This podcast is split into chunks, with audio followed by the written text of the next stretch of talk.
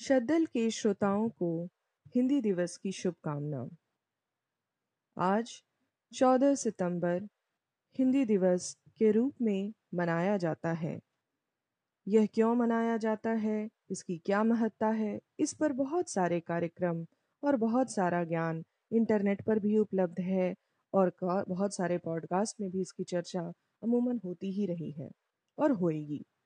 आज जो अलग शतदल पर हम करने जा रहे हैं, वह है हिंदी का महत्व पर, जो कोटेशंस और जो उद्धरण हमारे पास उपलब्ध हैं, विभिन्न महान विभूतियों द्वारा जो कहा गए, कहे गए शब्द हैं, उनके संकलन का पाठ। माँ हिंदी को समर्पित आज यह श्रृंखला, आज यह एपिसोड आपके सामने, हिंदी को राष्ट्रभाषा के रूप में प्रतिष्ठित करने की महत्ता के ऊपर है। ये उद्धरण जो मैं पढ़ने जा रही हूँ, इसके संकलन करता है पद्मश्री डॉक्टर श्याम सिंह शशि। उस भाषा को राष्ट्रभाषा के रूप में स्वीकार किया जाना चाहिए, जो देश के सबसे बड़े हिस्से में बोली जाती हो, अर्थात हिंदी, कहा था रविंद्रनाथ ठाकुर ने। हिंदी में राष्ट्रभाषा बनने की पूरी क्षमता है, ऐसा मानना था राजा राम मोहन राय का। महात्मा गांधी कहते थे, राष्ट्रभाषा की जगह एक हिंदी ही ले सकती है, दूसरी भाषा नहीं। यदि हम भारत की राष्ट्रभाषा बनाना चाहते हैं तो हिंदी ही हमारी राष्ट्रभाषा हो सकती है। अगर हिंदुस्तान को हमें एक राष्ट्र बनाना है तो राष्ट्रभाषा हिंदी ही हो सकती है। हिंदी को राष्ट्रभाषा बनाने हेतु अनेक अनुष्ठान हुए। उनको मैं राजसूय यज्ञ समझता हूँ, ऐसा मानना था आचार्य क्षितिज मोहन सेन का। सुभाष चंद्र बोस मानते थे कि देश में सबसे बड़े भूभाग में बोली जाने वाली हिंदी ही राष्ट्रभाषा की अधिकारिणी है। चक्रवर्ती राजगोपालाचारी मानते थे, हिंदी का श्रृंगार राष्ट्र के सभी भागों के लोगों ने किया है, वह हमारी राष्ट्रभाषा है। वे ये भी कहते थे, हिंदी भारत की राष्ट्रभाषा होकर रहेगी। जवाहरलाल नेहरू के शब्दों में, हिंदी का ज्ञान राष्ट्रीयता को प्रोत्साहन देता है और हिंदी अन्य भाषाओं की अपेक्षा सबसे अधिक राष्ट्रभाषा के योग्य है। विभिन्न स्थान विशेष की बोलियाँ अपने अपने स्थान विशेष में प्रमुख रहेंगी। किंतु भारत को एक सूत्र में बांधने के लिए हिंदी को ही राष्ट्रभाषा होना चाहिए। राष्ट्रभाषा के रूप में हिंदी हमारे देश की एकता में सबसे अधिक सहायक सिद्ध होगी, इसमें दो राय नहीं है। सरोजनी नायडू हिंदी को कहती थी, हमारी कौमी जवान हिंदी ही हो हमारी कौमी जवान हिंदी ही हो सकती है। राष्ट्रभाषा की उपेक्षा से देश का भविष्य अंधकारमय हो जाएगा। ऐसा श्री महादेवी, श्रीमती महादेवी वर्मा ने हमेशा माना है। हिंदी हमारे राष्ट्र की अभिव्यक्ति का स्रोत है, सुमित्रानंदन पंत। राष्ट्रभाषा का प्रचार करना मैं राष्ट्रीयता का एक अंग मानता हूँ, डॉक्टर राजेंद्र प्रसाद। हमारी राष्ट्रभाषा की गंगा में देशी और विदेशी सभी शब्द मिलकर एक हो जाएँगे, डॉक्टर राजेंद्र प्रसाद। लाल बहादुर शास्त्री कहते थे, हिंदी अपने गुणों से देश की राष्ट्रभाषा बनेगी। डॉक्टर ग्रियर्सन कहते हैं, हिंदी ही एक भाषा है जो भारत में सर्वत्र बोली और समझी जाती है। मगर तो हेल्जिंग का मानना कहा समझा जाए तो उनका मानना था कि भारत की उन्नति में एक महत्वपूर्ण मंजिल हिंदी को अंतिम रूप में राजभाषा बनाना है। नीलम संजीवा रेड्डी के शब्दों में, चाहे कुछ भी हो, एक दिन हिंदी देश की राजभाषा बनकर रहेगी। जो हिंदी अपनाएगा, वही आगे चलकर अखिल भारतीय सेवा में जा सकेगा और देश का नेतृत्व भी वही कर सकेगा, जो हिंदी जानता होगा। कन्हैया कन्हैयालाल माणिकलाल मुंशी कहते थे कि हिंदी को राष्ट्रभाषा बनाना नहीं है, वह राष्ट्रभाषा है। कृष्ण मेनन कहते हैं, संविधान में हिंदी को राष्ट्रभाषा स्वीकार कर लिए जाने के बाद किसी को उसके विरुद्ध आवाज़ उठाने का अधिकार नहीं होगा। अनंत गोपाल शेवड़े कहते हैं, राष्ट्र को राष्ट्रध्वज की तरह राष्ट्रभाषा की आवश्यकता है और यह स्थान हिंदी को प्राप्त होना चाहिए। डॉक्टर संपूर्णानंद कहते हैं, देश के विद्यालयों ने राष्ट्रभाषा हिंदी के प्रति अपने कर्तव्यों को नहीं निभाया। अर्थात, जिस भाषा को अब तक राष्ट्रभाषा हो जाना चाहिए था, उस, उसके प्रति एक तरह की उदासीनता दिखाई। स्वर्ण सिंह कहते हैं, हिंदी हमारी राष्ट्रभाषा है, उसे यथोचित सम्मान दिया जाना चाहिए। एम. हिदायतुल्लाह कहते हैं, भारतीय भाषा ही राष्ट्रभाषा हो सकती है, कोई विदेशी भाषा नहीं। नमस्कार श्रोताओं, आप शतदल पर सुन रहे हैं प्रज्ञा मिश्र को और आज हिंदी दिवस के उपलक्ष्य पर अधिक बातों को न करते हुए हम क्या पढ़ रहे हैं? हम पढ़ रहे हैं हिंदी के महत्व पर सारे महत्वपूर्ण उद्धरणों का संकलन और वे संकलन करता है पद्मश्री डॉक्टर श्याम सिंह शशि।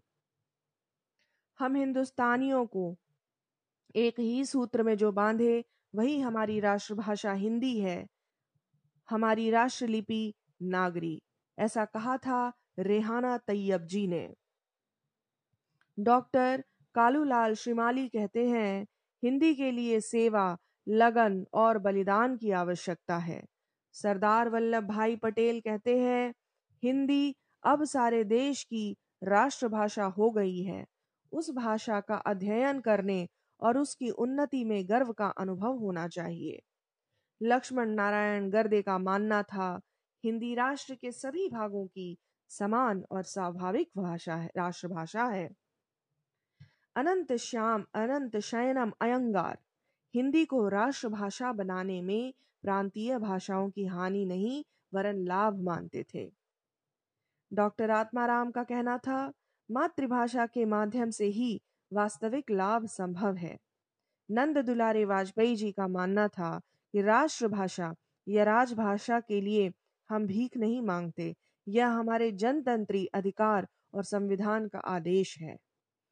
डॉक्टर भाषम कहते, समस्त भारतीय भाषाओं में हिंदी ही भारत की राष्ट्रभाषा बनने के लिए सर्वाधिक उपयुक्त है।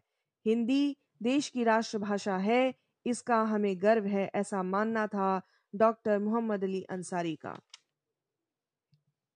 हिंदी हमारी राष्ट्रभाषा और नागरी हमारी राष्ट्र लिपि है, ऐसा कहना था बीके बालकृष्ण नायर का।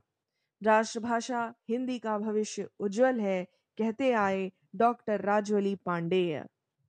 हिंदी सदियों से भारत की राष्ट्रभाषा है, ऐसा भारतीयों के जहन में हमेशा से ही बैठा और बैठा है, ये अलग बात है कि जिरा करने वाले ये कहते हैं कि देखो, यह कहीं नहीं लिखा। यह तो राजभाषा की तरह संविधान में उद्धृत है। पर आपका दिल क्या कहता है? आप मन से क्या चाहते हैं? और आप अपने अवचेतन में क्या सोचते आए हैं? इस ये बहुत ज़रूरी बात है। मैं चाहता हूँ कि भारत की राजभाषा हिंदी, तेरह कोहनूरों का किरीट धारण कर भारतीय रंगमंच पर अवतीर्ण हो और मैं उसके इस रूप को इन्हीं आँखों से इसी जीवन में देख सकूँ। ओडोलेंस मैकल हिंदी, एकता का सूत्र। नमस्कार, आप सुन रहे हैं शतदल पर, शतदल रेडियो का पॉडकास्ट प्रज्ञा मिश्र की आवाज़ में।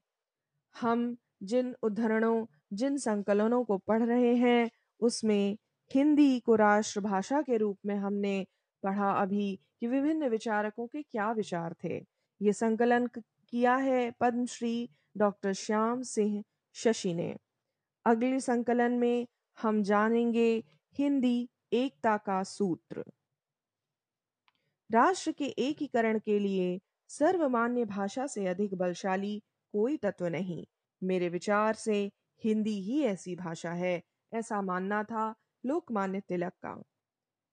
एकता के सूत्र के रूप में डॉक्टर ग्रियरसन मानते थे कि भारत में एक भाषा हिंदी ही राष्ट्रभाषा का स्थान ले सकती है। काका साहब गाडगिल हिंदी को एक संगठित करने वाली शक्ति मानते थे। हिंदी का प्रचार कार्य एक वाग यज्ञ है ऐसा उनका कहना था। राजा राम मोहन राय हिंदी में अखिल भारतीय भाषा बनने की क्षमता देखते थे। रमेश चंद्र दत्त कहते थे, यदि कोई भाषा भारत के अधिकांश भाग में स्वीकार की जा सकती है तो वह हिंदी ही है। डॉक्टर भंडारकर का मानना था कि भारत में अंतरप्रांतीय व्यवहार के लिए समान भाषा का दर्जा हिंदी को ही दिया जा सकता है। राहुल सांकृत्यायन ने कहा, हिंदी हिमालय से लेकर कन्याकुमारी तक व्यवहार में आने वाली भाषा है। केशव चंद्र सेन कहते थे, हिंदी को भारत की एक भाषा स्वीकार कर लिया जाए तो सहज में ही एकता संपन्न हो सकती है। मोटूरी सत्यनारायण का कहना था, हिंदी देश के 40 करोड़ लोगों की भाषा है, अतः उसे सहज ही अखिल भारतीय रूप प्राप्त है। महर्षि अरविंद कहते थे, भारत के विभिन्न प्रदेशों के बीच हिंदी प्रचार के द्वारा एकता स्थापित करने वाले लोग सच्चे भारत बंधु हैं। सात लेकर ने कहा, कश्मीर से कन्याकुमारी तक एक राष्ट्रभाषा हिंदी की जय हो। महर्षि दयानंद सरस्वती कहते थे, हिंदी हिंदी द्वारा सारे भारत को एक सूत्र में पिरोया जा सकता है। सेठ गोविंद दास का मानना था, देश को एक सूत्र में बाँध कर रखने के लिए एक भाषा की आवश्यकता है। राष्ट्रीय व्यवहार में हिंदी को काम में लाना देश की एकता और उन्नति के लिए आवश्यक है, यह कहा था महात्मा गांधी ने। हिंदी ही एक भाषा है जो भारत में सर्वत्र बोली और समझी जाती है, ऐसा मानना था डॉक्टर ग्रियर्सन का। सुभाष चंद्र बोस ने कहा कि प्रांतीय ईर्ष्या द्वेष दूर करने में जितनी सहायक हिंदी प्रचार से, जितनी सहायता हिंदी प्रचार से मिलेगी, उतनी दूसरी किसी चीज़ से नहीं मिलेगी। आर आर दिवाकर का मानना था कि मैं राष्ट्र का प्रेम राष्ट्र के भिन्न भिन्न लोगों का प्रेम और राष्ट्रभाषा का प्रेम, इसमें कुछ भी फ़र्क नहीं देखता। ओडोलिन स्मैकल का मानना था कि हिंदी और संस्कृत में समस्त भारत की आत्मा मुखरित है। जयप्रकाश नारायण कहते थे, भारतीय जनता के बीच काम करने के लिए हिंदी ही एकमात्र साधन है। राहुल सांकृत्यायन ने हमेशा इस बात पर बल दिया कि किसी देश को एकता के सूत्र में बांधने का सबसे स्थायी दृढ़ साधन उसकी भाषा ही है। इस प्रकार, दोस्तों, श्रोताओं, हम देखते हैं कि हिंदी किस प्रकार आवश्यक है हमारे जीवन की एक महत्वपूर्ण कड़ी के रूप में। आज, संकलनकर्ता पद्मश्री डॉक्टर श्याम सिंह शशि के इन महत्वपूर्ण उदाहरण संकलनों के माध्यम से हमने हिंदी का महत्व समझा, हिंदी के महत्व पर बात की आज का पुण्य दिवस इसके लिए बहुत ही शुभ दिवस है। हिंदी को हमने राष्ट्रभाषा के रूप में क्यों देखा जाए, इसके ऊपर उदाहरणों को सुना और इसके साथ ही हिंदी एकता के सूत्र में किस प्रकार हमें पिरोती है, इसके बारे में हमने बात की। धन्यवाद।